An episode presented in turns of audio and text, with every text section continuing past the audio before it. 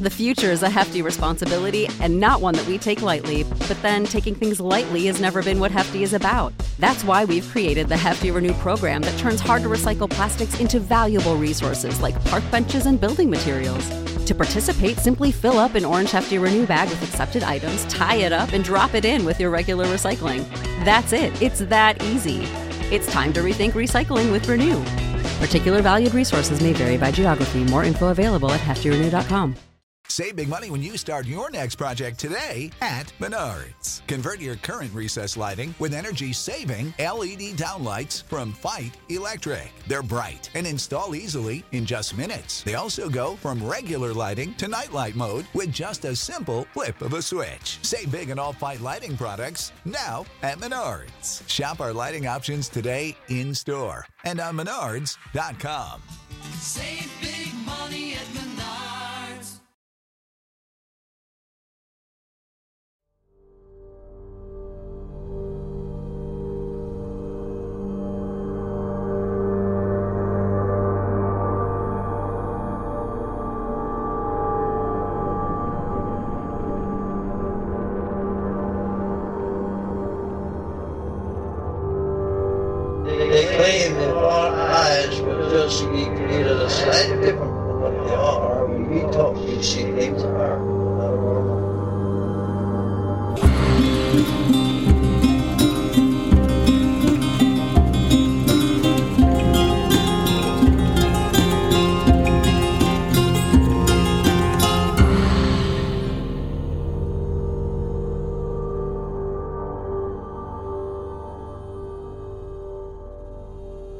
Hey, how the hell are you?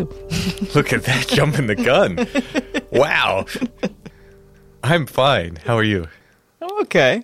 Much better this week. We ironed that stuff out with last podcast. Ended up being a good thing. Yeah. They took care of it on their end pretty quickly.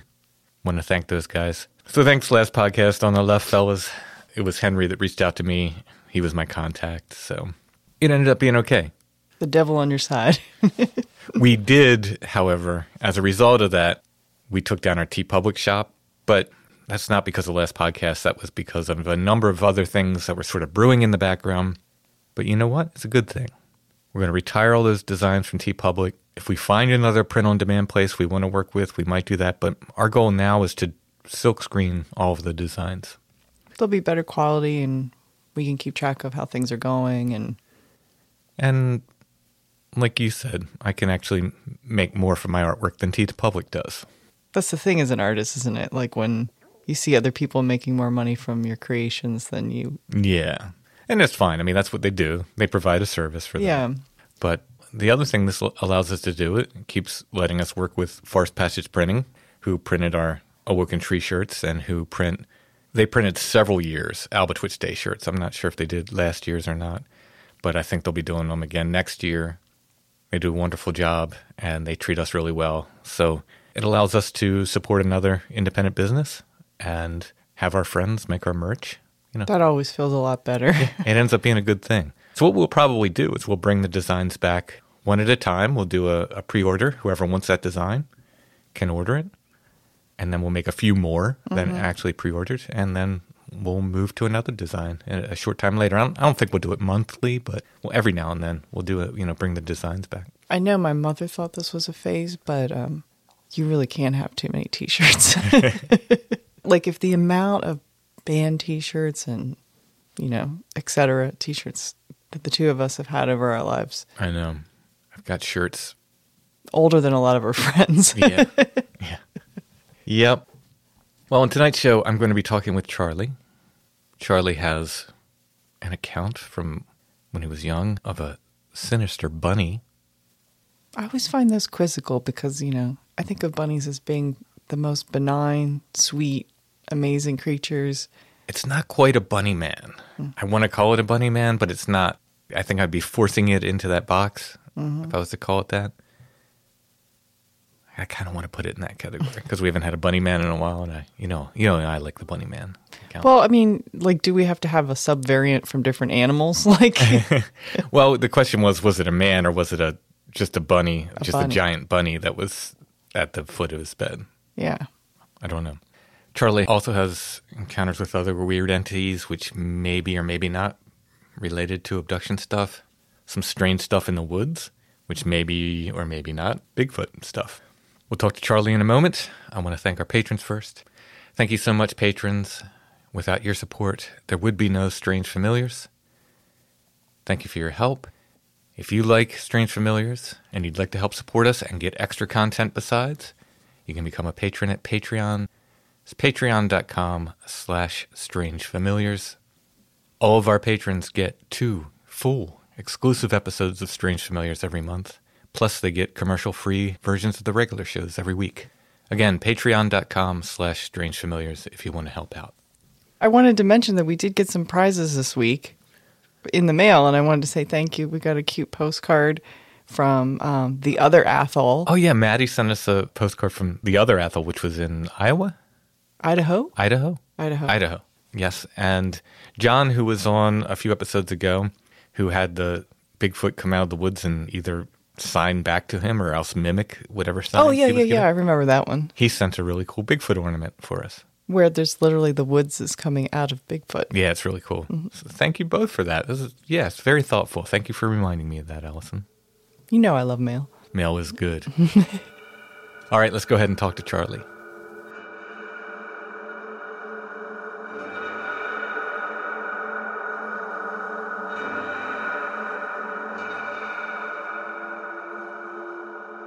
All right, tonight we're talking with Charlie, who's going to share with us some strange experiences from his past. How you doing tonight, Charlie?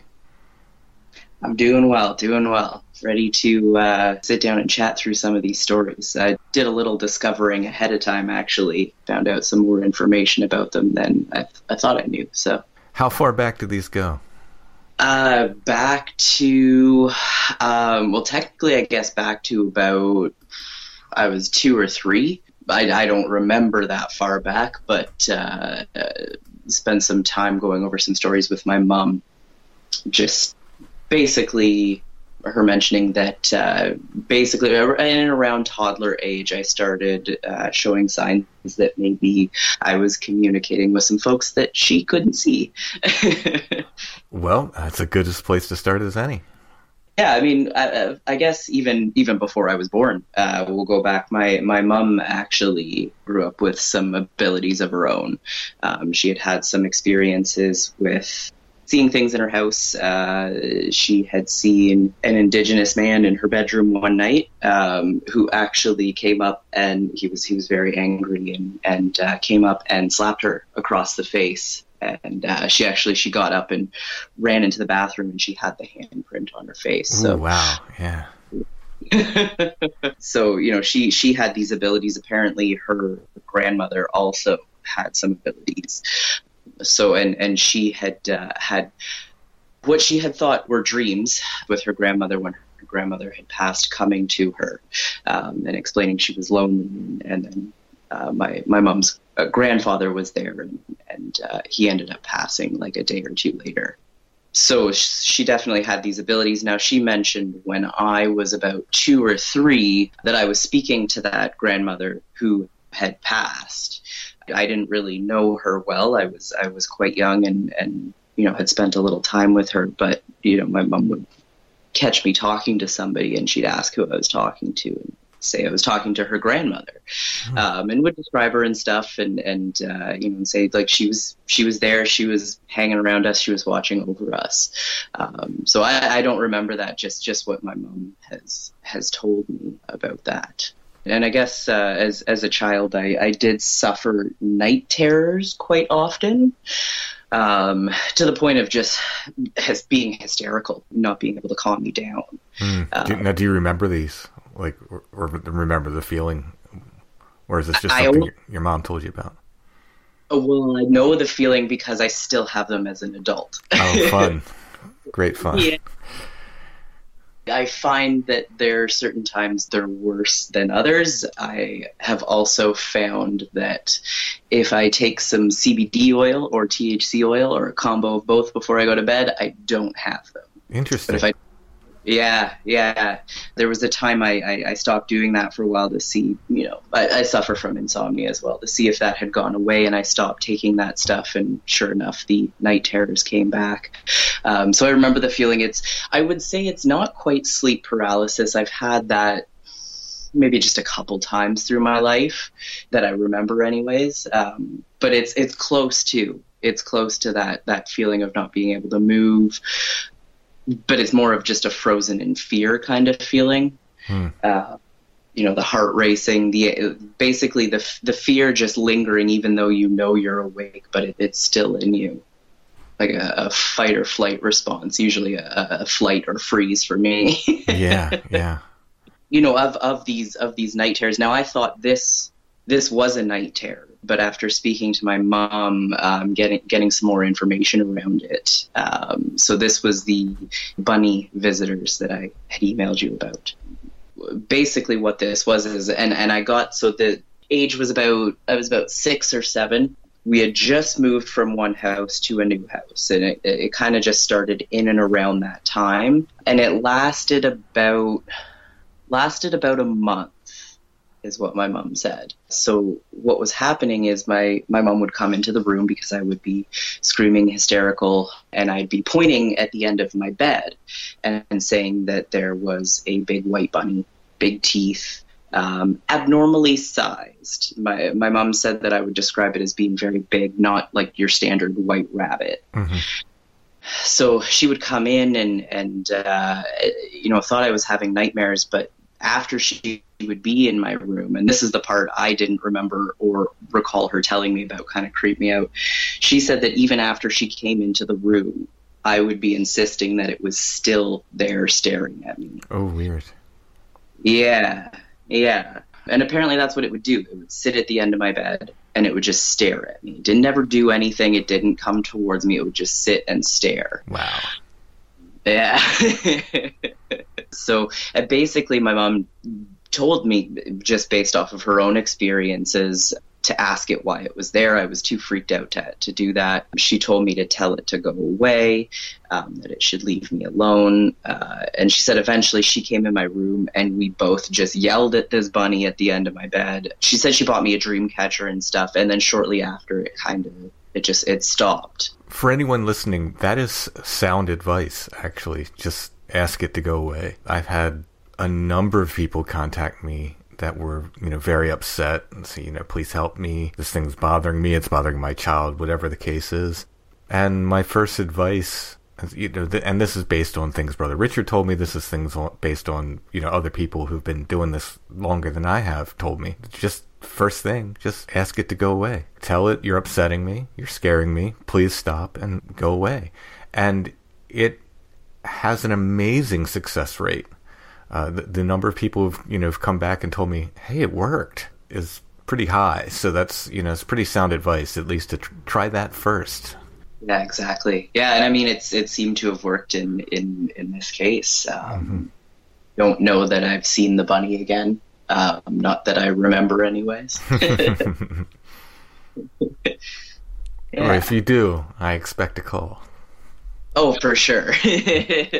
So do you remember the, anything about the buddy? Just that it was there and it was white. You said. yeah, it was white, had really big teeth. That it was larger than just a normal bunny. And I don't know, like, because I don't fully recall this stuff from, for whatever reason, in and around that time period in my life, I don't have a lot of memories of it, which I wonder about as well. why why don't I remember much around that time period? But I, I do recall that it I in what I flash back to is it stood up on its hind legs, not you know like it, it looked almost more cartoon like in the fact that it didn't it didn't sit like a normal bunny it would be up on its hind legs Mm-hmm. Yeah. That's really all i recall of that. Do you remember Nothing- anything else about the way it looked? It was just just white, or? Just just white um the red eyes. So like the white bunnies do have the the red eyes um and just really large teeth.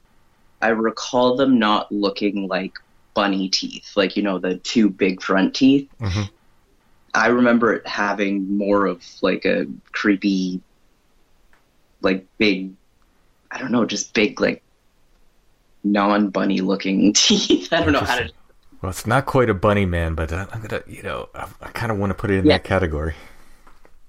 Yeah, I, yeah, I don't know. I wish, I wish I remember better. Mhm. Um, Do you remember about how tall it stood, like at the end of your bed? I would say from this one one image I have in my mind, I would say it was a good two or three feet. Like it was big. Right, right. So you know, probably not man size, but bigger than a pet bunny. Well, much bigger than a pet bunny. Yeah, yeah. I love the the creepy bunny stories, and um, as a rabbit owner, I still love them. Well, I've owned rabbits uh, later in my earlier childhood, and then again as an adult. Uh, and I love bunnies, uh, but and I don't know what this was. Like I, I don't think my house was haunted. Mind you, something else happened in that house as well. Um, it didn't. It didn't feel like anything like that. Like I just, I don't know what it was. You know, I tried to look up this kind of stuff, and other than yeah, Bunny Man, I just, I can't, I can't figure out what this would have been. Um, and to still be there after I'm awake, that's the part that really creeped me. Yeah, yeah, definitely.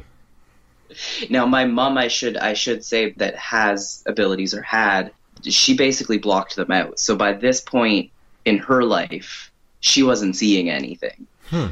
after that thing happened she kind of like i did with this bunny visitor basically shut it off. She she pictured closing a door in her mind and she shut it all away. So at this point you know i'm seeing something. She can't see it. Maybe if she still had those abilities or was still open to that part she might have seen something. I, I don't know um, That's really interesting. Literally picturing shutting a door and just willfully shutting it off. I don't blame her. I just, you know, I don't, I don't know if I've heard that before. That's really interesting. yeah she's just kind of like ignored it and with enough time of, of, of ignoring it and you know picturing shutting that door it, it just went away Well, I've often likened it to, uh, you know, like drawing or something. You know, when somebody says, you know, I have this ability, and I often say, well, you know, it's not, it's not a magic power. We all have access to it. I think it just comes a lot easier to some people. And if you think of it like that, I mean, if you can stop drawing and you and stop practicing drawing, and I imagine you'd lose a measure of that skill if you just stopped entirely. Exactly. Yeah, and that uh, you know, I, I think now, you know, at this stage in my life, I'm kind of starting to explore that, and I feel like a lot of these memories are are coming back, and you know, maybe I'm noticing things a little more often now because I'm I'm kind of exploring that aspect of myself again. Oh Um, yeah, yeah. You, you know, as soon as you kind of tune into that, you know, radio channel or whatever you want to call it, it you're going to start noticing stuff. Absolutely. Um, dude, ever since I actually you emailed me back, I've had something weird happen that I, I was going to get to too. Okay, interesting. Very interesting. Well, let's Kind of- let's move on to the next thing after the bunny. I'll, I'll spend too much time on the bunny, given the opportunity. this next one was really weird too, um, and it happened in the same house. Uh, I would say maybe a couple years later. I'm thinking I was maybe I was maybe not. I'm thinking maybe ten actually, maybe ten at this point. So uh, my sister used to we used to have sleepovers. She'd come sleep in my room. Um, it'd be an excuse just to stay up late. Sure. and Yeah. Drive my mom nuts coming in. If I have to come um, so this was one of those nights my sister was was sleeping in my room. Now my bed was pushed up against one wall, so she was on that side, the wall side, and then I was on the side that was just you know open to the rest of the room. So we had fallen asleep, and I woke up to my sister kind of shaking my shoulder and poking at me, right? And I wake up and I'm kind of like, what, what's going on? And like, I was kind of, I remember being a little mad. I was like, why are you waking me up? And all of a sudden, like, I could hear she had like this panic in her voice. She was whispering and she's pointing over to my side of the bed. So I turn and look, and there was this like glowing orange figure. Looked like a little girl, and she was kind of sitting beside the bed. So she's glowing orange, looked like a little girl with like black hair, but the part that freaked me out was her eyes. They were like all black and mm. like much larger than a normal eye. They looked like a like the gray alien eyes almost, but a little smaller and not as oblong, I guess. They were more horizontal. They had that look to them, that shape. Again, I, I, I look at this thing and this this figure and I, I tell my sister just close your eyes and you know when you wake up it's going to be gone. Just close your eyes. I'm thinking at this point i'm having a dream so i'm telling her just close your eyes go to sleep it'll be gone. So i, I try to follow my own advice and i close my eyes and i'm laying there and i look again and it's still there so like I, and, I, and i remember like my sister was holding my hand the whole night she gripped on, turned away. I think she fell asleep. And I remember being awake for a bit, and every time I kept looking, this the, I kept thinking like, okay, now I'll really be awake, and it's not going to be there. But every time I, I rolled over, she was there still. Oh. Um, and that, yeah, like it just it just lingered, just staring at us. Didn't say anything. I didn't try to communicate with it. and it was sitting down Just sitting down beside the bed, just on the staring. floor. on the floor. Yeah. My bed was kind of lower, so like it was pretty much as I'm laying in bed, like its head is like like I could see basically from like just below the shoulders up. But I like the first time I looked over I kind of leaned so I got most of the body. hmm But yeah, so I you know, I laying there freaked out and but eventually I just fell back asleep you think I would have got up and ran or not gone to sleep at all. But uh, I would say within, you know, 10, 15 minutes of, uh, I—if I'm trying to judge the time, it's hard to now going back in my memories. It seemed like a really long time, but I, I don't know that it was. Eventually I fell back asleep. The weirdest thing to me is that the next morning we woke up and we said nothing to each other. hmm I woke up and I thought, well, that was a terrifying dream. But it, it was so real that I remember the next day we were going to the beach, and every time I closed my eyes to go swimming, like I got like a flashback to that face. Like it Oh, was like wow. in my memory. For like weeks, I was terrified. I had a really hard time sleeping. And still, never asked my sister about it. I thought, well, that, you know, it was a dream. And then it wasn't until I was 32, so two years ago. I asked my sister about it because I started getting back into this stuff through through COVID. Like I've always kind of been in and out of you know the paranormal and Mhm. aliens, all that kind of stuff. But really started feeling passionate about it again. I decided I'm gonna ask her. Like called her up one day and I was like, "Do you remember this?" And she's like, "Oh my god, yeah." Oh wow.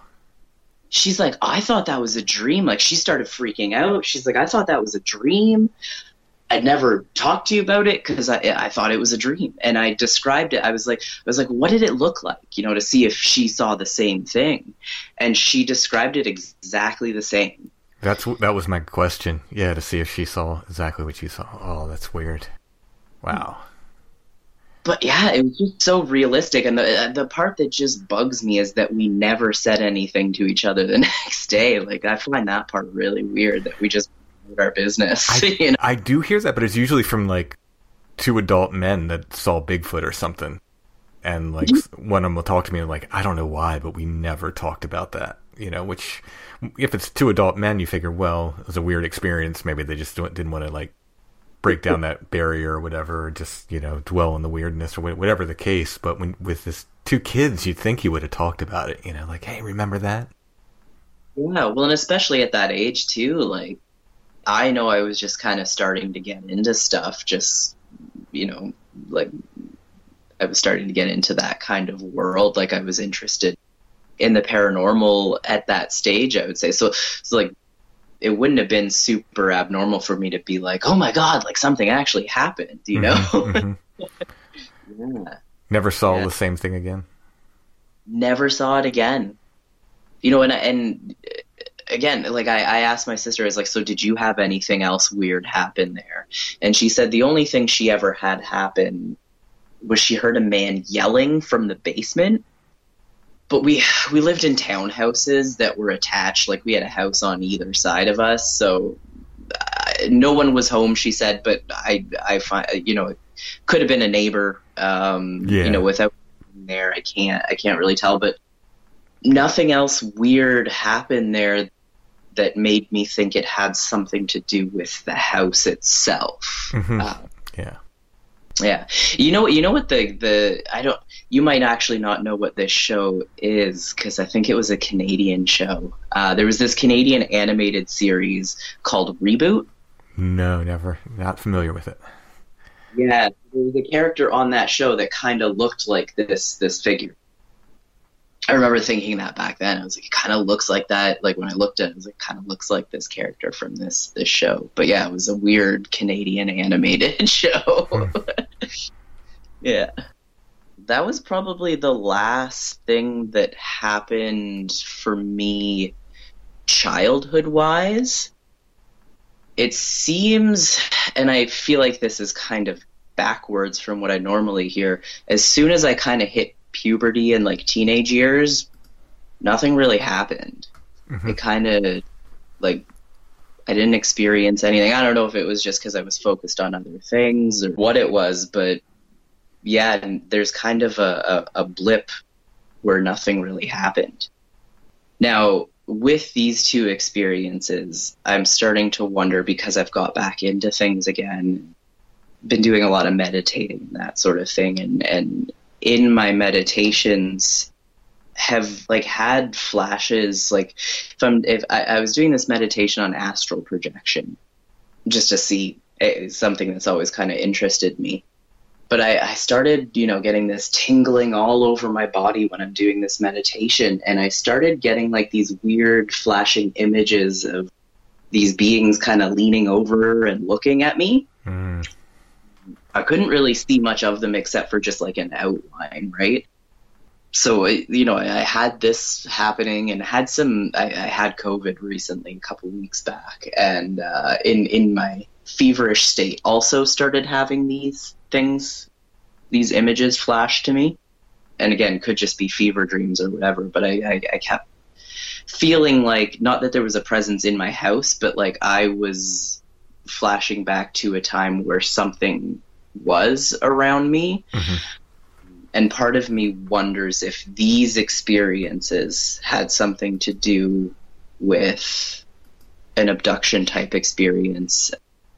I, I had a psychic medium tell me recently that she believes I have been abducted. Other than these two scenarios, I if it happened, I don't remember it. right. Yeah, and and you know, I, I have to be very careful about you know encouraging that or or leading someone down that pathway because you know just because I feel like I experience blank, you know, then I start asking questions, but you know, when you're describing something standing by your bed and you're describing those black eyes, I, you know, my mind immediately went there anyway. Exactly. And looking back, I mean, at the time, I thought ghost. Mhm, Sure. Yeah. Looking back, I'm I'm not so sure about that. yeah, yeah, and I have some stuff like that that kind of lingers in my childhood. You know, stuff that I was I was originally thinking dreams, and then you know, just like you, the more I got into this, the more I started looking at things. And then when I had adult quote unquote abduction experiences, I always qualify that I don't think I ever left my bed. But whatever these weird experiences where I started looking back on some of these things, I remember from my childhood and going, "Ooh, was that exactly what I thought it was, or is that something else?" The answer is I don't know. we probably won't know, right? yeah, yeah, that's that's you know that's probably that's the huge thing with all this. You know, there's so many question marks all around it, which is why we have to, to an extent, rely on witness impressions and you know, like what are your feelings. So, if in eight months, you know, you come back to me and say, you know, I really feel like there was definitely some kind of abduction stuff going on, I would put more weight in that than if I came to the conclusion, like, oh, you know, hey, uh, Charlie, I think you were abducted. That's there's not as much weight in that for my part because that's just me from the outside making a call. Either way, super weird Yeah. Oh yeah. And uh, for the record, I don't know. I don't know if you know what was going on there. I, I, which again, I would rely on on your impressions and your feelings because you were there. Yeah. Yeah, and like I said, I thought then ghost, but looking back, I I'm starting to wonder. So yeah, as I as I kind of go through this stuff a little bit more too, if if more comes to, to fruition, if I get if I remember some stuff, I'll definitely reach out. But yeah, the the rest of the things that happened to me happened probably from my twenties on until most recent, just a couple weekends ago. Okay. So, So- when when they came back or when things started happening again, what was that? Yeah, so I guess when when things started happening again, it was I think it, it must have been now that I'm thinking about it when I met my now wife. It, one of the things we bonded over is that we were into this stuff. And I remember thinking that was super cool. She's into aliens, she's into ghosts, like all right. um, so I married her. But yeah. but yeah, I would say that's probably when it sparked up again. We kind of share. I shared these stories with her, and she shared some stories uh, of her own. Uh, she she believed that there was some sort of activity in her house. Um, she had living in her mom's basement at the time. She had heard some shuffling around on the floor in the basement. She would hear whispering. Things would kind of move around upstairs, and I ended up I guess kind of staying there part time. We would kind of stay at my house a couple nights, her house a couple nights, and, and I experienced the same thing this shuffling around in the basement. We heard some whispering. I thought it sounded like either mommy or help me. She thought it was saying her name, similar to those um, words, I guess. We kind of got back into it just having these experiences we moved out of her mom's house and uh, we were living in, in an apartment at that point we every summer we'd go camping and we'd go to algonquin provincial park so our first shared experience happened there so we're hiking off the highway 60 corridor that runs through algonquin and we're we're walking through this kind of marshy area on a boardwalk um, in the middle of this boardwalk, all of a sudden we heard this screaming. And it was like, it was basically like a woman. I thought she, like either a woman was being killed, eaten by a bear. I don't even know. Like it was terrible, terrible screaming. I've since, you know, after I came home and stuff, I, I researched different animal sounds because I, I know sometimes foxes can sound like screams. Um, you know, different animals that can kind of sound like a human screaming, but I couldn't find anything that sounded. It was so perfectly just like a woman screaming. And we're standing there in the middle of this this boardwalk, wondering like, should we go make sure like is somebody hurt? And the screaming was coming from the part of the trail that we still had to walk, of course. Unfortunately, not coming from behind us where we'd already been. So we were we were kind of just too nervous to do anything. We were freaking out. We like we we had this crazy fear come on us, and we, you know we're just standing there and we're like, let's just sit in the middle of this boardwalk. So we sat in the middle of this marsh on this boardwalk and ate our lunch. Oddly enough, um, just trying to figure out like, should we keep going? I don't know. Like, to me, looking back, it almost felt like the screaming because we had this reaction of like, oh my gosh, we've got to go help. But then this like fear, like, no, this is not right. It almost felt like something was trying to get our attention to keep going that way Mhm. Looking back on it, it wasn't until it was a couple years later we were watching a TV program on Bigfoot, and they're describing, you know, this there are these guys describing um, this this fear, this dread, and and we definitely had that feeling, like beyond just hearing somebody. I get, you know, you hear somebody scream, that's gonna that's gonna freak you out, but it felt deeper than that.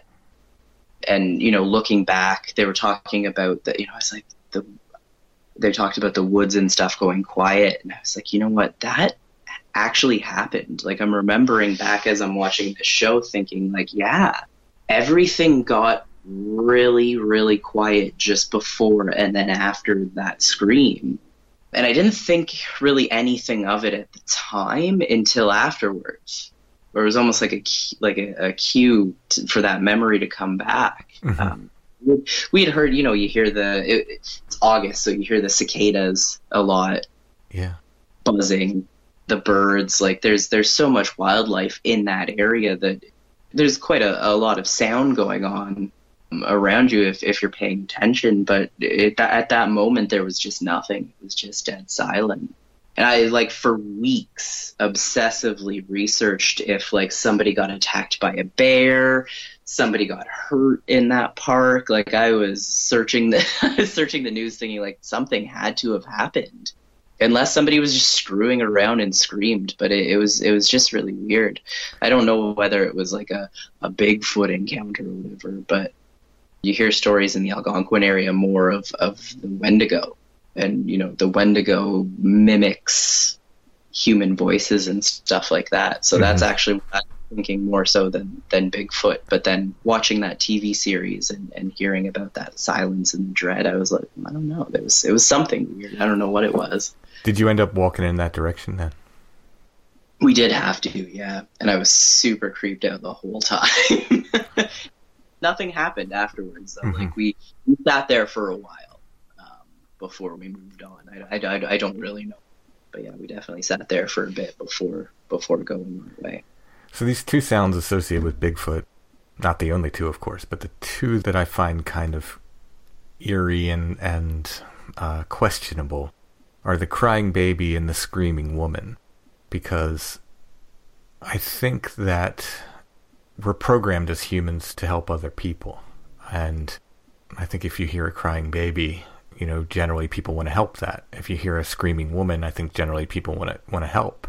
And if that's not what they are, if this is something mimicking, whether it's Bigfoot or whatever else would make these sounds, because I don't believe anybody's actually seen Bigfoot make these sounds, but it's it's attributed to Bigfoot because they're happening in, I guess, in areas where Bigfoot is. If they are making those sounds, to what end would that be? If they're mimicking these sounds, and there's not a lot of happy answers to that. It's a pretty creepy thing. Yeah, and that's kind of how I felt at the time. Is that it was. That's how I felt. Is that that noise was meant to draw us towards it. hmm We were both just like, mm, no. Yeah, yeah. It's Sandwiches, and we'll, we'll think on this. right, right. Yeah, yeah. Those are among some other things, but the, those two things really do make me think about that phenomenon. Like, what's the point in that? Like, what would be the purpose be to try to draw people in? Well, I found it interesting too. Like, there are some definitely some similarities between the Bigfoot experience and the Wendigo that you hear more of in that kind of Algonquin area, with the you know the terrible smells, the mimicking of human voices or babies crying, that silence in the forest. Like, it's all kind of the s- similar symptoms of, of different things. Right. Uh, yeah. Yeah. It's just interesting. Yeah. I mean, even a few years ago, I think before people were a little bit more aware of, you know, First Nations folklore and stuff, I think a lot of people used Wendigo and Bigfoot fairly interchangeably. Yeah, I can see that. Yeah. Yeah.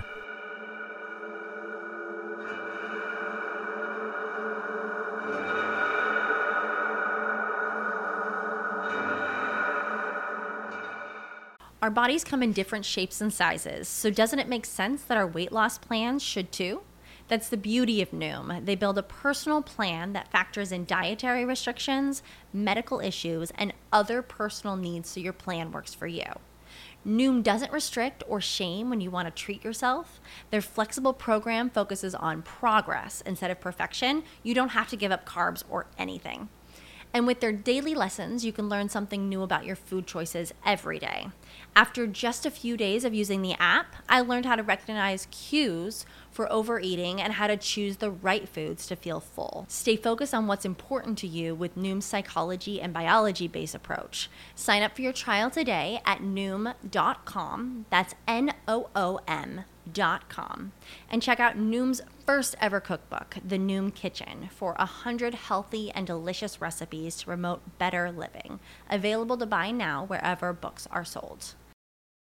The future is a hefty responsibility and not one that we take lightly, but then taking things lightly has never been what Hefty is about. That's why we've created the Hefty Renew program that turns hard to recycle plastics into valuable resources like park benches and building materials.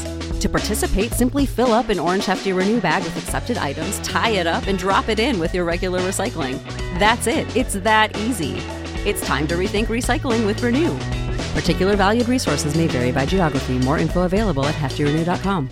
What's the easiest choice you can make? Window instead of middle seat? Picking a vendor who sends a great gift basket? Outsourcing business tasks you hate? What about selling with Shopify?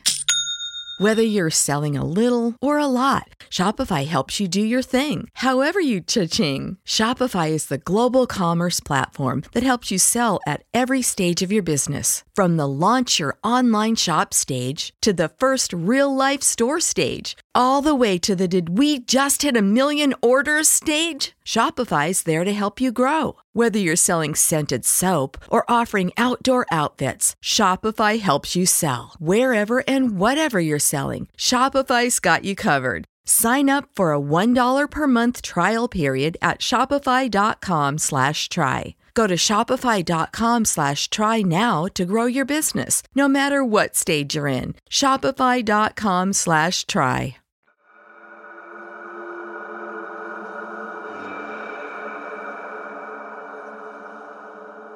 I mean, that happened.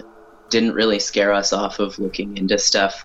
We ended up moving to a different area in, in kind of the greater Toronto area that is, is known for having quite a few haunted spots. So um, we got into the habit of doing some ghost hunts and, and that sort of thing. So we had some experiences through that. We investigated one place where we ended up, both of us that night, I don't know if it was just the experience or not, but both of us had terrible nightmares. My wife had a, a nightmare of a, a man just like right in her face. I have had this dream a couple times, which is concerning that my wife has actually had to wake me up from. And this was, I think, the first time I had it. I have dreams where, like, I'm possessed. Um, I don't know how I feel about demons and, and, and what that actually is or whatever. Like I'm I'm not a very religious person, but I have these it's happened a couple times of being possessed and I feel in the dream like this anger that like I turn animalistic to to a certain degree and my wife actually has to wake me up because I'm like growling in my sleep Oh wow. And making like this like guttural like kind of like throat noise that's that terrifies her. this was the first time I had this, but it's it has happened a couple times. More so at a house we lived in just a couple years ago where I would say we had the most amount of experiences. But yeah, so so that happened when we're living in this in this house uh, at this time frame. This was 2016, I guess. 2016, yeah. We're living in this house that was built by the only family that lived in in it. It was built in the 40s by the husband, and he raised his family, um, brought his wife there, and he worked in like the shipyards. So some of the the finishes in the home, like we had like all the railing going upstairs, was like the old railing from a ship. It was beautiful. Oh, cool. Yeah, but uh, yeah, when we were living there, we just kept having the only thing we had happen there was this whistling. We'd be watching TV, and you just all of a sudden hear like this, like, and it would be like you'd be like cooking dinner would happen, or like it just it would happen at random times. And it was only when we lived in that house. There was nobody outside like calling their cats or whatever. Mhm. Um, it would just it would just happen. We'd be sitting there watching TV. It would and we'd look at each other like, "Yeah, you heard that? Yeah." Wow. we had that happen. Our time living in that, that area too, we saw we saw a UFO at this lookout spot, and we kind of just watched it fly around for a while before it disappeared. Would That it look like just a light, or was there more to it than that? It was just a light, yeah, yeah. It was um, kind of not like a white light, more of like a, it had more of like a greenish hue to it. Mhm. And was just moving in, in the weirdest of ways. It would like shoot sideways and kind of diagonal. Like it was just kind of dancing around. Yeah, it didn't it didn't look like any you know, and this is pre drones and that sort of stuff. Right. Yeah. Yeah. the weird part is I don't really remember that happening. My wife remembers that more than I do. But yeah, it was. uh we did another investigation into another place where I, I had that same possession dream. Yeah, so I don't know, not not a ton, but you know, we do we did a little ghost hunting, so we had some stuff happen. Um, start poking around in it, you're gonna you're probably gonna experience some stuff at this stage in our life too, like we thought, oh, how cool would it be to to live in a haunted house and like have some solid, like we could investigate, we'd have some solid evidence, at least to ourselves, like there's some stuff happening. Uh, So yeah, we we kind of joked around about it when we were living there, and then we decided to move out of the Greater Toronto area up into I'm okay talking about kind of where I am, Georgian Bay area. So the house we moved into up there we had a lot happen. So the house itself was built kind of late mid to late 1800s the story we were told is that it was connected to the house beside it at one point but separated off later on when it was connected to the house beside it it was a hotel uh, it was a hotel that would have been on a railroad that came through there. And story goes is that this hotel was a little bit more than a hotel. It may have been a brothel. I have found maps that show it being a hotel. I haven't found anything about mention about a brothel, but I don't know that there would have been mention of that kind of thing anyway. Yeah. Yeah. I think, I think a lot of hotels were hotels plus back in the day. yeah so that's that's what this place was. Is so so the story goes i've i've heard from quite a few people in town whose families have been there for for generations that yeah there is you know that is the rumor but it seems to be that quite a, a few people have that same rumor. So i i believe that probably did go on there. So you kind of uh, things started at that house like day one uh, we, when we moved up there. My wife went up ahead of me just to do some cleaning and stuff before I got there with the movers. So she's she's cleaning and stuff, doing a, a quick, you know, mop, that sort of thing. And day one she starts seeing like kind of shadows out of the corner of the eye. Just felt like she was being watched. The house itself had like an addition. The back part of it was an addition, but the front part was all original. And in that front part there were like the windows that were kind of cut out like in the kitchen, just like those decorative open, like they've got the pillars, but then you've got like a little ledge. So mm-hmm. be like something would peak above that. And the height of that that ledge would have been probably maybe about three feet off the three and a half, four feet. So, you know, my, my wife was cleaning and she kept kind of seeing this thing kind of peak above that ledge. So I get there and she's like, dude, I think we finally got a haunted house. this might be kind of cool. It, it was not cool uh, at all. That was it- my next question. So, what was it like? Kind of said, I want to live in a haunted house and then living in one. it was not fun. You know, it it, it kind of it progressed. Like we just see shadow figures and stuff a lot of the times, but it would start to progress to the point. So we started having mood changes, just anger out of nowhere. Like I'd be sitting there watching TV and I'd feel like this. I'm I'm a very calm person. I'm not. It, it usually takes a lot to get me angry probably nice to a fault. Uh, and uh, out of nowhere, I'd just get like this rage just building up in me, and I'd just be watching like a comedy show on TV or something when when this would would happen. Both of us kind of started slipping into a, a bit of a depression when we were there. Started off as a, a bit of a depression and, and got much worse. Yeah, so we're seeing these these figures. I started to have these dreams of this woman.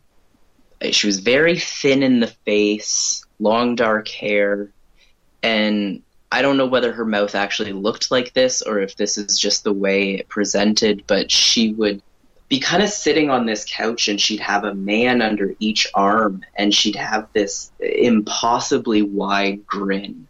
Like almost like the joker kind of smile Mm-hmm. with the bright red lipstick and she just looked like she had like this air of like power right? Like she's got a guy under each arm.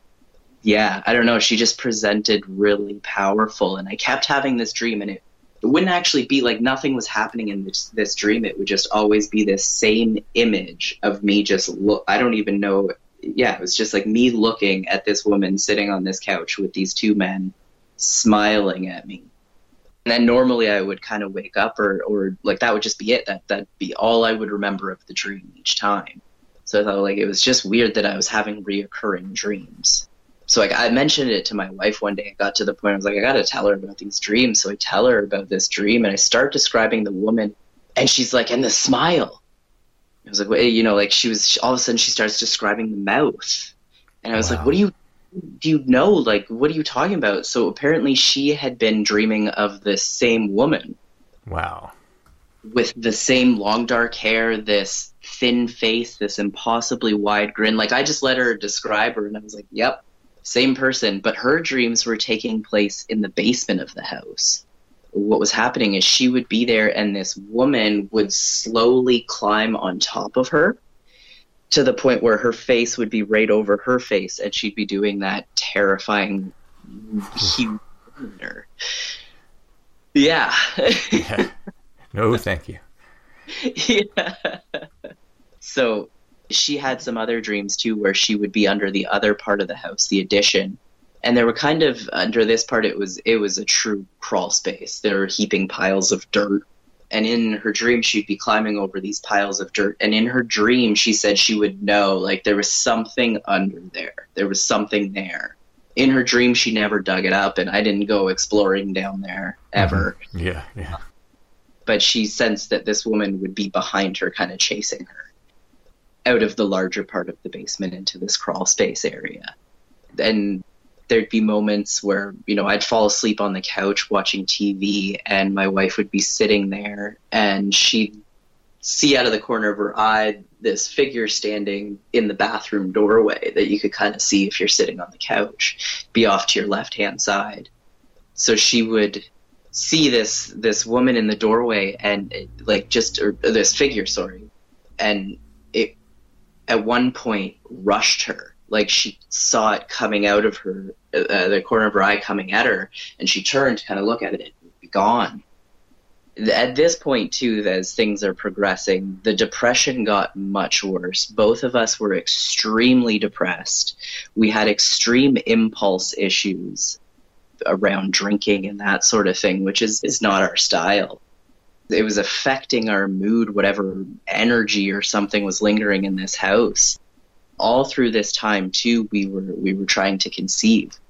And it just it wasn't happening. And and looking back now, if this truly was a brothel and maybe this woman was somebody connected to that, I just think like her anger towards us trying to conceive and all that kind of stuff. Like maybe it had something to do like in a brothel, if a woman gets pregnant, well, she's kind of, you know, like that would be bad for business. Sure, yeah. That was kind of my feeling about it. I didn't want to say it in case you were still looking for a haunted house, but before when you were saying, "Oh, you know, we were hoping we could move into a haunted house," I, my first thought was, "Yeah, you better be careful what you wish for. There, you might not like it." It's one mm-hmm. thing to go into somebody else's haunted house, but when you have to live with it, it's an entirely different thing. So different, yeah.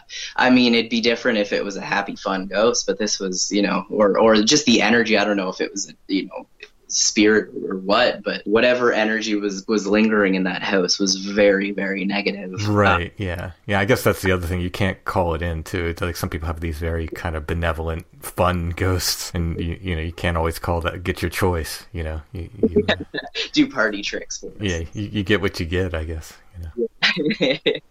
we got a doozy. I even had like a buddy stay over one time and he took a nap in the front bedroom that was part of the original house. He woke up with with a growl. Uh, something was growling it- at him in that bedroom. Um, that's how he woke up. But yeah, it was you know we got one night we're watching TV too. I uh, my cat kind of perks up like there's something behind me, and uh, he like he's looking behind me, and all of a sudden jumps off the couch, runs towards the back bedroom, which is where we sleep. And I just thought it was kind of weird behavior, so I thought, I just, what is he doing? Like, is there a mouse in here or something? Like, we get mice in there from time to time, so I thought, oh, crap, we've got another mouse in here. So I follow him back to the back bedroom, and he stopped in the in the threshold of the doorway to the bedroom, and his fur's all poofed up. So I look at what he's looking at, and he's looking at our bed, and in our bed was as if somebody were laying under the covers. There was a full body shape, like somebody was completely covered under the covers. Hmm. So I freaked out and I ran back to my wife and I was like, "There's somebody in her bed. You have to come see this." She comes back and the sheets were fine. Hmm. they, they were like, they were kind of rumpled, but they were like they were flat. Mm-hmm. Mm-hmm. And it, like this night, I was not, you know, was not drinking. I wasn't smoking anything. Like I was, I was stone cold sober. So I don't know what that was. My cat saw something. I saw something. It was weird.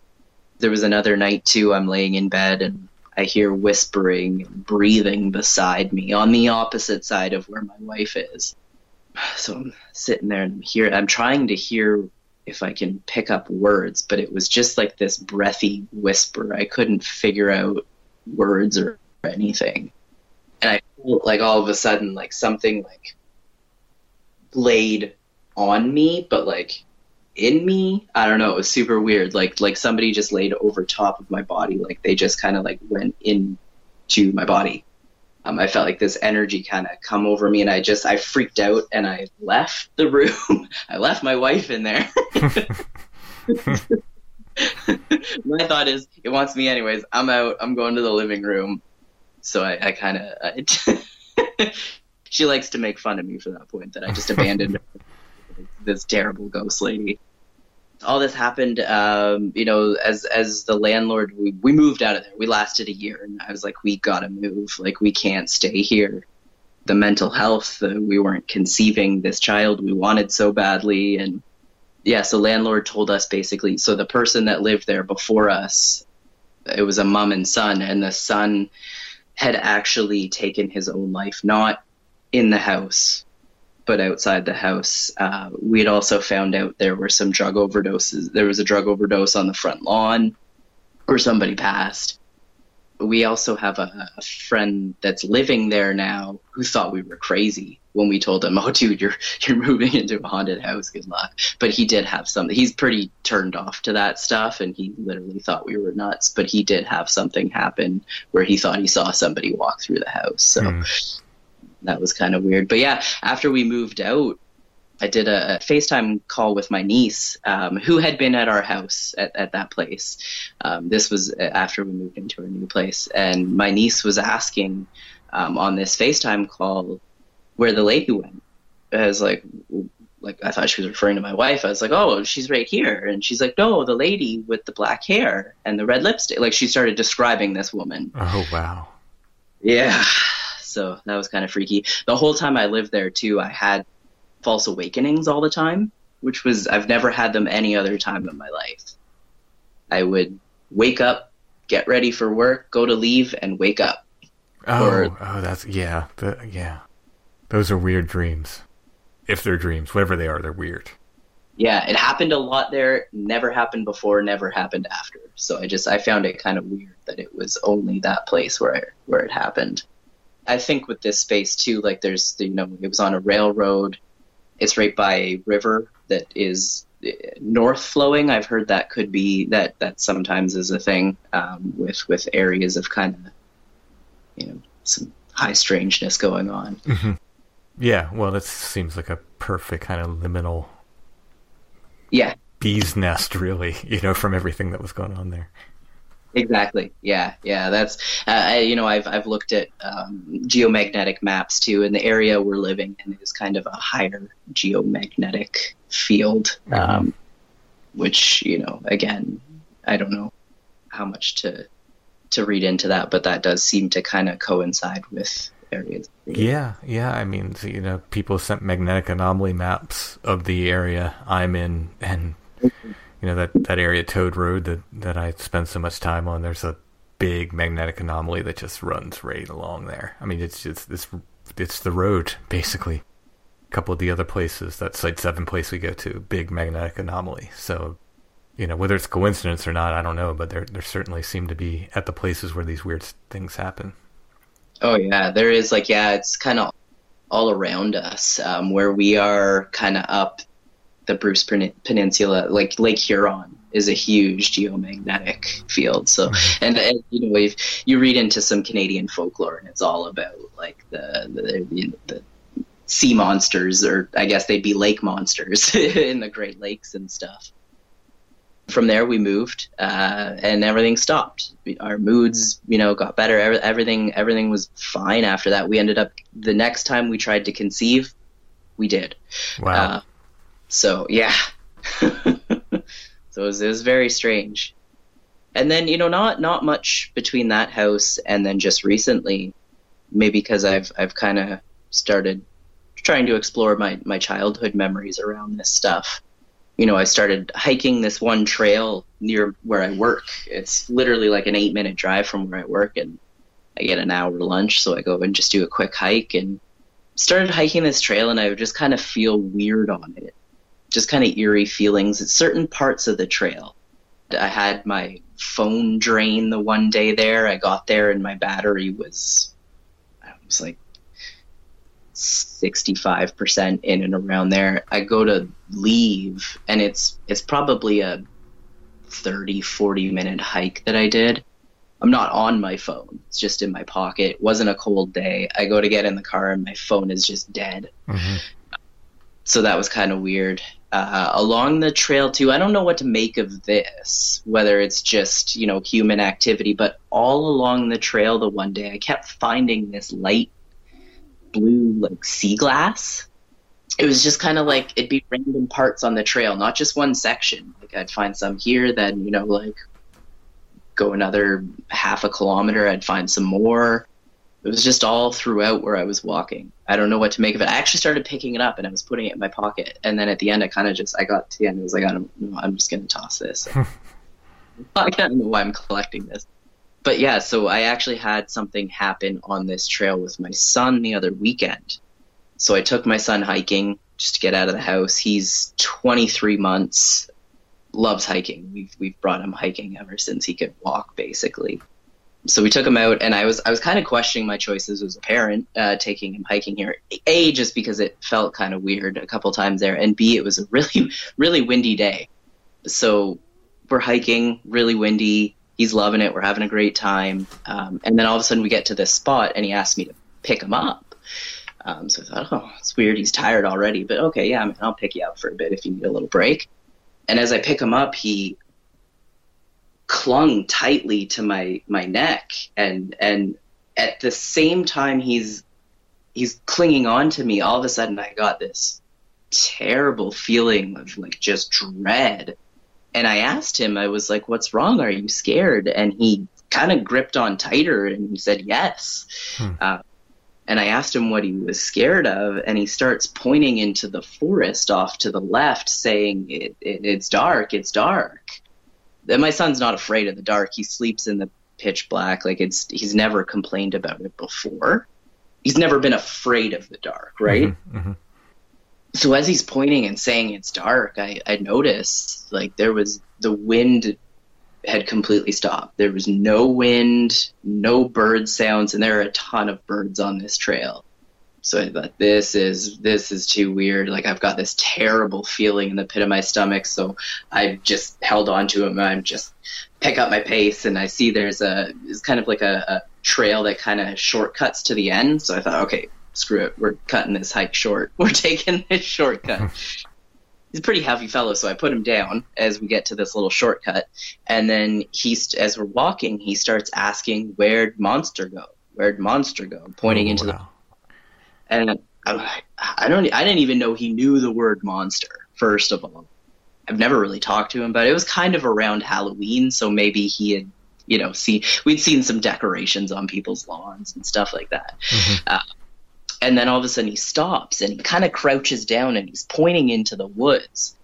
and he's going monster monster monster. And he's he's pointing and i'm like where buddy? I don't see anything. And he's pointing to the same spot like so adamant like he sees something there and i can't see anything. He's point he kept pointing after after a while. I feel like he got tired of me not catching on and he just kind of straightened up waved into the forest and said bye monster and just kept going. Oh wow. yeah. So uh, I drove home, uh, got him in the car, drove home. Um, when I got home, I told my wife about this. So she started asking him, like, buddy, did you see a monster on the trail? Did you see something? And he's saying, yeah. And, and so, you know, it's, it's hard to get a description out of him because he's 23 months and, you know, he's not got huge vocabulary at this point, but he's really good with his colors. So my wife asked him, what color was it? And he said, it, it was green. Hmm. So yeah, I don't I don't know what that was, but he saw something. I felt something for sure, and the the forest just went completely dead. After we got out of that area too, the wind. You know, every I started noticing, oh, the wind's back. I'm hearing birds again. So I don't know what to make of that. Mm-hmm. From the mouths of babes. Yeah, yeah. Yeah. I, I had a chance to go back actually to that trail, and I kind of want to because we've we've had a fresh snow, so I want to get a look around just to see if I notice anything. It's it's a pretty marshy area. I've noticed off in the woods. I, I don't know if they're like the tree structures or something. There's stuff back there I, I haven't explored just because I've been kind of when I've gone there in the past um, just trying to get through it really quick, just a quick little lunchtime exercise, right? Right. Right. Yeah. I kind of want to go back and check out. It looked like there was some just some weird structures off off the path into the forest a bit. So yeah, so that was the most recent experience, and then ever since uh, you kind of reached back out to say, "Hey, do you want to come on the show?" and I, I listened to this episode recently. I think it was a recent one. I kind of go back and forth from the recent to the old ones, kind of catching up, meeting them in the middle. Um, but you had some guys on that were talking about triple digit times. Oh yeah. hmm Yeah. It's happened every day, sometimes multiple times a day for myself since since we got connected. Oh wow. wow. and I don't know. Normally, if I notice a time on my phone, it's always the twelve thirty four, the one two three four. Mhm. That's always been a thing I've noticed. I, I notice it a lot when there's something huge happening in my life. I've noticed something kind of transitional or that sort of thing. So I've always kind of just seen it as a, a pay attention, things are happening kind of thing. Right. Um, yeah. yeah. the time is important like not the time of day but this time in your life is is important is is kind of what i've attributed it to that i just need to be more present in mm-hmm. those moments so yeah since we got connected i'll wake up at 4:44 a.m you know i'd notice the the i'll get in my car turn it on it'll be 5:55 p.m hmm. or um, you know i i 220 like literally every day. I started writing it down when it happened, but the one I keep seeing a lot is the 333. That one is is both morning and night. I'm waking up and then I'm seeing it in the daytime too. But yeah, multiple days. It, like it, it'll be like I get a 5:55 a.m. My alarm does not go off at that time. I actually don't have an alarm. I'm just waking up or like 4:44 a.m. and then I'll get one in the afternoon as well. Every single day consecutively. Sometimes multiple times. I don't know what to make of that. yeah, I, I mean, those guys were doing some pretty serious research on it. I'm sure they would have more to say if you reached out to them. And in fact, now that you reminded me of them, I kind of want to contact them because I know they were having ongoing experiences. I want to check back in with them. You know, other than knowing it's a thing, I don't know what to make of that. It's just an odd thing. I just kind of am attributing it to like maybe because I'm starting to really seriously get back into this stuff. Like over the last two years, uh, since getting out of that house and like in COVID, I started up uh, like a just like a paranormal Facebook group for this area for folks to share their stories, and I've been you know, reading those stories, reading into the areas that they're happening and stuff like that. So I kind of just attribute it to the fact that I'm looking into things. Maybe I don't know. Yeah, hey, that might be all it takes. Yeah. I wonder. But yeah, it's, it's just kind of kind of bizarro, and the uh, I you know the whole liminal places and and extreme you know having act- activity happen around that. And I, I wonder too if you can have it lim like have that liminal thing in in in, in like a person like it, it, when you're going through you know transitional periods Oh, periods absolutely, absolutely. Yeah, yeah. So yeah, when I was at that that terrible house that I was living at, you know, I kind of I kind of figured some stuff out about myself then. Um, so I'm actually transgender. Um, so started transitioning through COVID, and then all this weird stuff started happening. So like I am literally, you know, like I'm a liminal person right now. Yeah. Kind of. Yeah. So, like, so I almost wonder if if that you know uh, can be attributed to an increase in me noticing these kinds of things or having these experiences. It, it may be. Sorry, I don't have a better answer, but you know, my gut says yes, but the other part of me says, you know, we probably don't get to know. We don't get to, we just get to speculate. Yeah, exactly. Charlie, thank you so much for sharing your stories. yeah, no worries, man. I just noticed we've been talking for one hour and eleven minutes. I'll just point that out. Perfect. Perfect. Good note to end it on.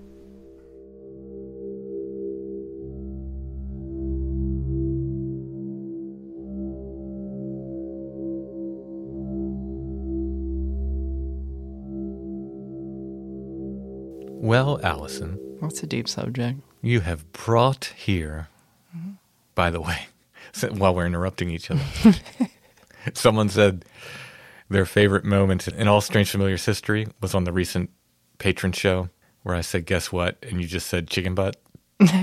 they said that was hands down their favorite Strange Familiars moment. I think it's because of my nuanced approach to Bigfoot mythology and uh, Chicken shrink- butts. and chicken butts, which is a sub variant of um, the chupacabra. Actually, Oh, okay. Mm-hmm. don't We- write until I know what a chupacabra. Don't write until. What have you brought for us for our curiosity of the week? I brought a beautiful little case tin type. So another cased image. Yes, mm-hmm. he is in a nice little case with two doves on the front of it. Images of two doves. There aren't Yeah. two doves stapled to the front of this case. Not on this particular one now. What's kind of confusing is when you look at these case images, it's not immediately apparent, unless you're a total nerd, whether it's a daguerreotype, an ambrotype, or a tintype. I already told you what this is, but would you would you have guessed otherwise? It's not a quiz, really. I guess it is.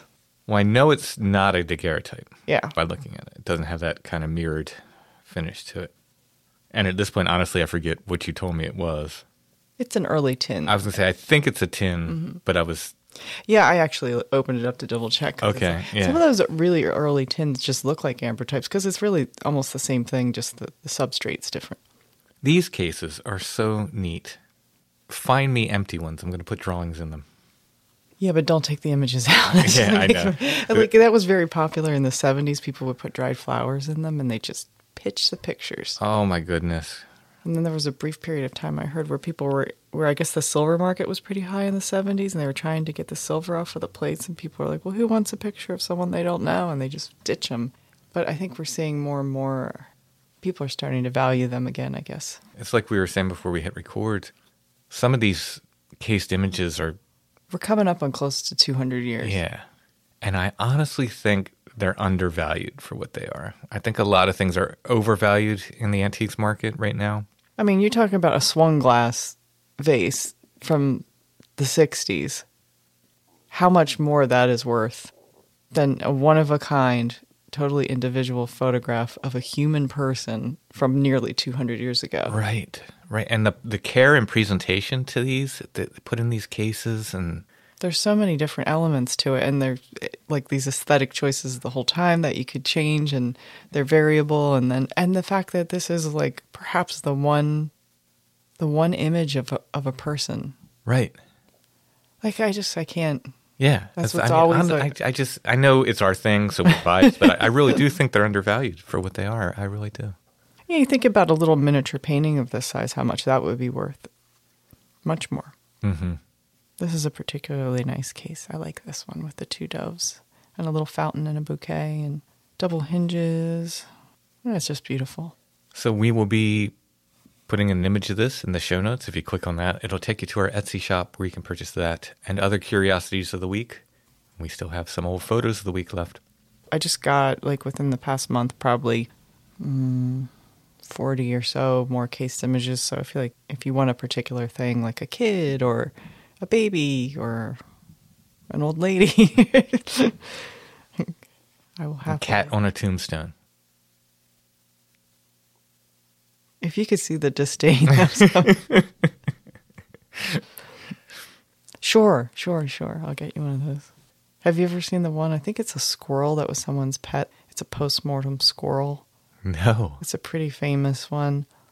I don't know if it's at the Nelson Atkins or if it's at the Met, but it's a lot of people's favorite photograph. But it's a a post-mortem squirrel like dressed up and in a coffin. It's the it's perhaps the coolest picture known to mankind. That is neat. I still think of one that we we didn't get, um, like just missed out on on a bid like 25 years ago when eBay was first starting. It was like this girl who had a, her doll in a coffin. and it was Oh, like and there was water in it. It was like one Oh. of the most beautiful images ever. And we just It was amazing. Yeah. uh, for some reason I guess we didn't know how to do a screenshot then either.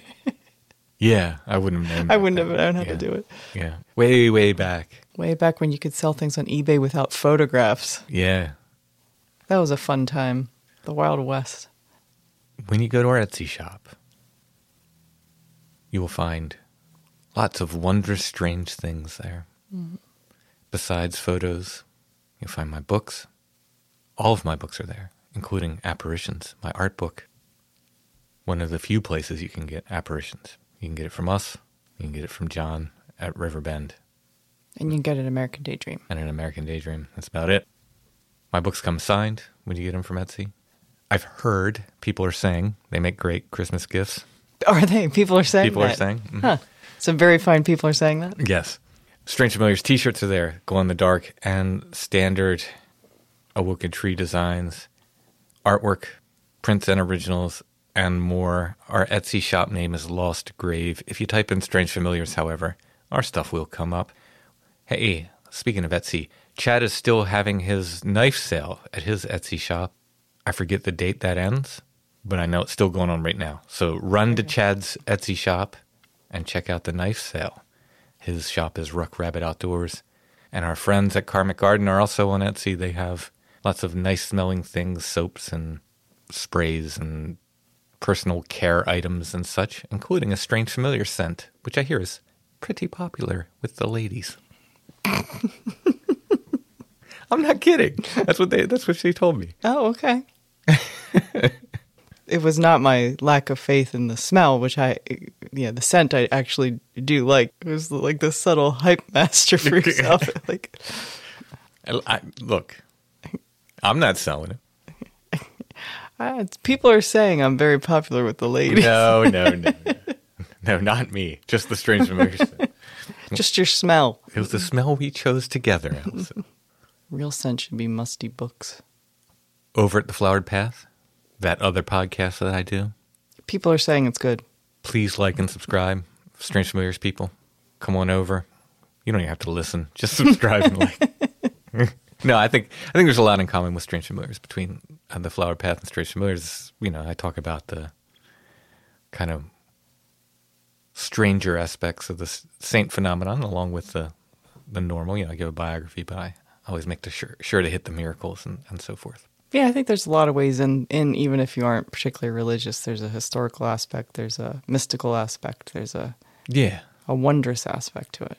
In any case, I'm preparing a show. It, it should be the next regular show of the Flower Path, and it's a very strange, familiar show. So I might drop that in Strange Familiars feed as well as the Flower Path feed because it's it's a very, very strange, familiars topic. I think. I think Is this Strange about the headless people? No, I've already done that one. Oh, okay. That seems strange familiars, right? Well, I, like I said, there's a lot of crossover. I think I think all of these stories should appeal to strange familiars folks. But no, this next one, it's a doozy. I'll give a little preview. How's this? Okay. It's about a woman who gets repeatedly and frequently visited by spirits of the past, P A S S E D, spirits of the dead. One of them she describes.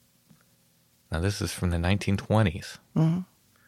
She's looking at it, and it appears the apparition takes on a checked pattern, like Flannel Man. Interesting. Yeah. The Flower Path episodes are less me doing commentary, more just me like telling the stories. Mm-hmm. I think I'm going to do that, and then I'll do sort of a commentary on it. I, I don't know if that'll be a, like a Flower Path bonus thing, or if I'll just do that on Strange Familiars or what. But have a kind of Flower Path Strange Familiars crossover episode, I guess, with this upcoming. It'll be a bonus thing for Strange Familiars, folks. I don't know how long it's going to take me to put together though, because I'm taking these accounts from this woman's diary, which she wrote, I think, from 1921 to 1929, and I'm just in 1922 right now. So I have a long way to go. It's going to be a very deep dive on this because it's really, really interesting stuff, as I said. Theflowerpath.com, and you can follow The Flower Path wherever you listen to podcasts. There's a YouTube channel as well. If you don't mind subscribing there, that would help me out. What else is new, Allison? Oh, I can't think of anything in particular. I think we covered it all for now. Yep. Christmas show upcoming with Brother Richard. It's always a favorite. Yeah, so we'll have that as our Christmas show. and Probably do uh, at least one other Christmas show, maybe two as well this year. So lots of content coming up. Thank you for listening, everybody. We'll be back soon with more Strange Familiars.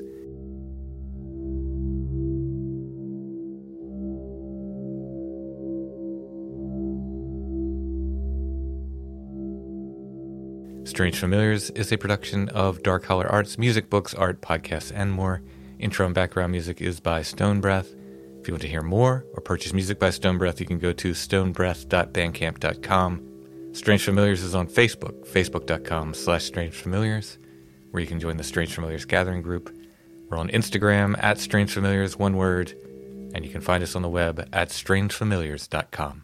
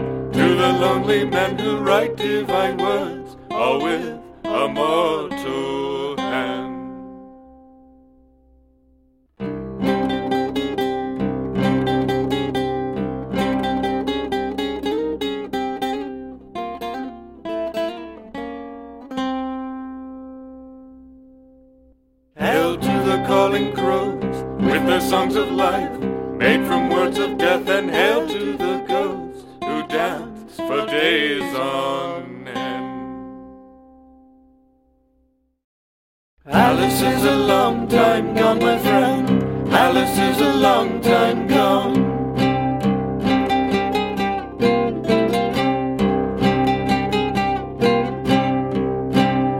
Oz is very far away, my friend. Alice is a long time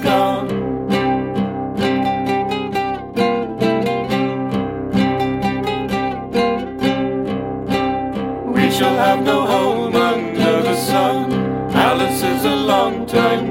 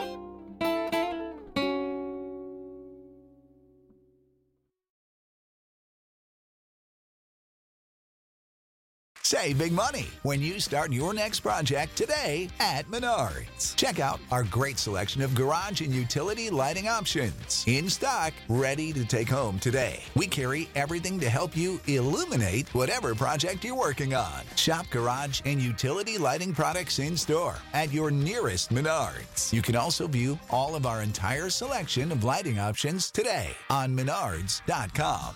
Save big money at Menards. When you need mealtime inspiration, it's worth shopping Kroger, where you'll find over 30,000 mouthwatering choices that excite your inner foodie. And no matter what tasty choice you make, you'll enjoy our everyday low prices, plus extra ways to save, like digital coupons worth over $600 each week. You can also save up to $1 off per gallon at the pump with fuel points. More savings and more inspiring flavors make shopping Kroger worth it every time. Kroger, fresh for everyone. Fuel restrictions apply.